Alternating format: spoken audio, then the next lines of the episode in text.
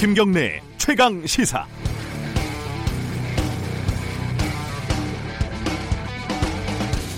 (1980년 5월 21일) 오후 1시 광주 금남로 집단 발포로 시민들이 쓰러졌지만 지금까지 사살을 지시한 자는 없었습니다. 광주 도청 앞 전일 빌딩에는 지금도 헬기 기총 소사 타는 180여 개가 뚜렷하게 존재하지만 역시 발포를 지시한 자는 없었습니다. 희생자도 무더기로 존재하고 발포자도 무더기로 존재하지만 사살을 지시한 책임자는 존재하지 않는 도무지 말도 되지 않는 사건들. 그런데 1980년 5월 21일 정오, 그러니까 집단 발포 1시간 전 광주 비행장에 전두환 씨가 헬기를 타고 왔다는 증언이 새로 나왔습니다. 당시 미군 정보부대에서 요원으로 근무했던 김용장 씨가 어제 기자회견을 했는데요. 증언은 매우 구체적이고 증인은 신뢰도가 높은 인물입니다. 전두환의 방문 목적은 사살 지시였다고 김용장 씨는 추정하고 있습니다. 서둘러서 확인을 해야 합니다. 전두환 씨가 당시 광주 비행장에서 정호영, 이재호 등과 어, 무려 74명과 회의를 했다고 김용장 씨는 증언을 하고 있습니다. 헬기 비행 기록을 확인하고 74명 가운데 남아있는 인물들을 신속하게 조사해야 합니다. 광주항쟁 39년 학살의 마지막 퍼즐을 맞출 수 있는 마지막 기회일 수 있습니다. 5월 14일 화요일 김경래 최강 시사 시작합니다.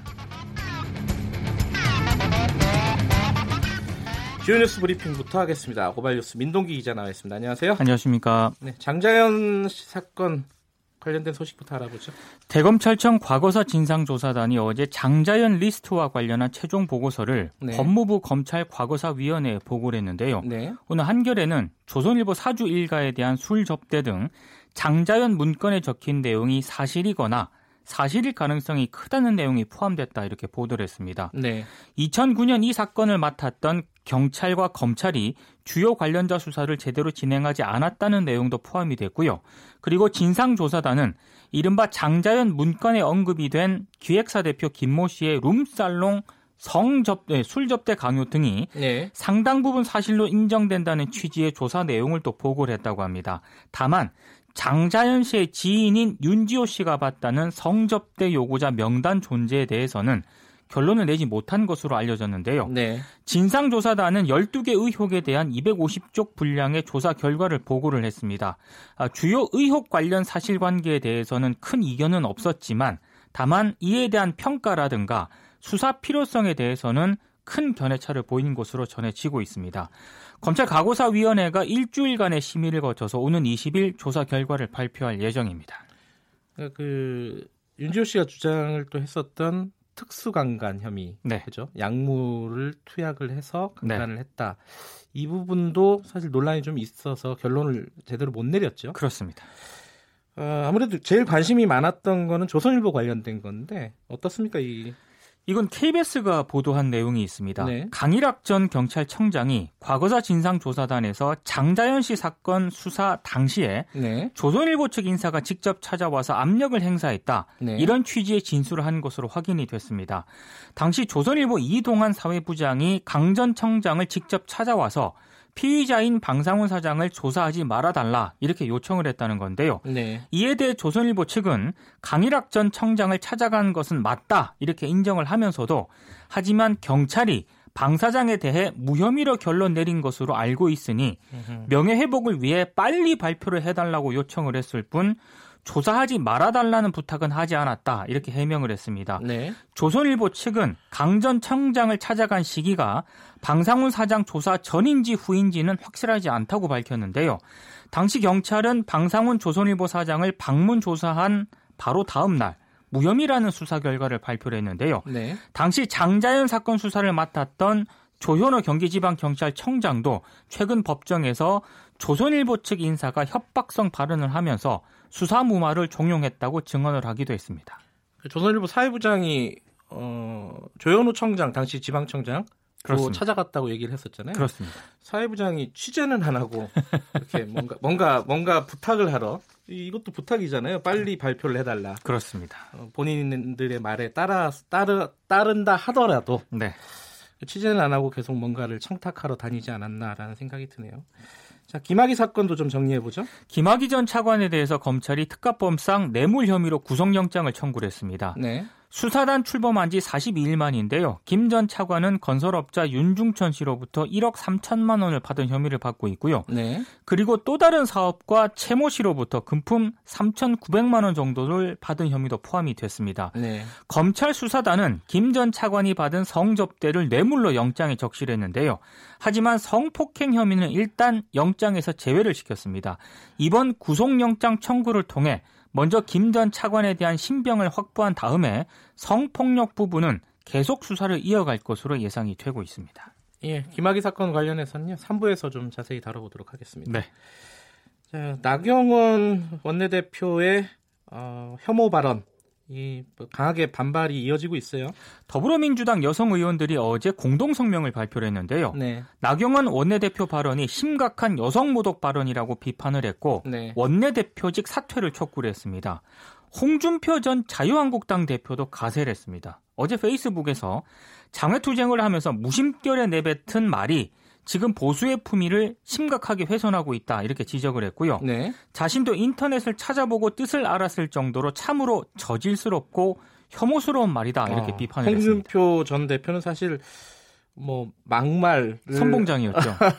네, 그걸로 좀 어, 유명하신 분인데 그렇습니다. 어, 이렇게 얘기할 정도면 뭐 예. 그리고 바른미래당 이종철 대변인도 이제 비난을 했고요. 예. 정의당 이정미 대표도 어, 나 원내대표는 여성들에게 사과하고 발언에 책임을 져야 한다 이렇게 지적을 했습니다. 음.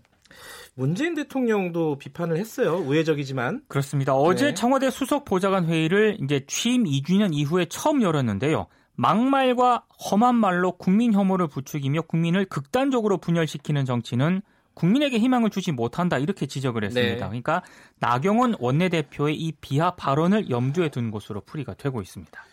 알겠습니다. 아, 정치권 소식 여기까지 하고요. 학계 아 학계 소식도 뭐 그다지 좋은 소식은 아니네요. 이 교육부가 교수들의 미성년 자녀 논문 공저자 등재 현황에 대해서 전수 조사를 했는데요. 네. 어제 조사 결과를 발표를 했거든요. 2007년 이후 총 50개 대학에서 전체 87명의 교수가 139건의 논문에 자녀를 공저자로 등재한 것으로 확인이 됐습니다. 연구 부정으로 최종 확인된 논문이 현재까지 12건인데 대학들은 자체 검증 결과 나머지 127건은 문제가 없다고 주장을 하고 있습니다만 교육부는 이거 믿기 어렵다 이런 입장입니다.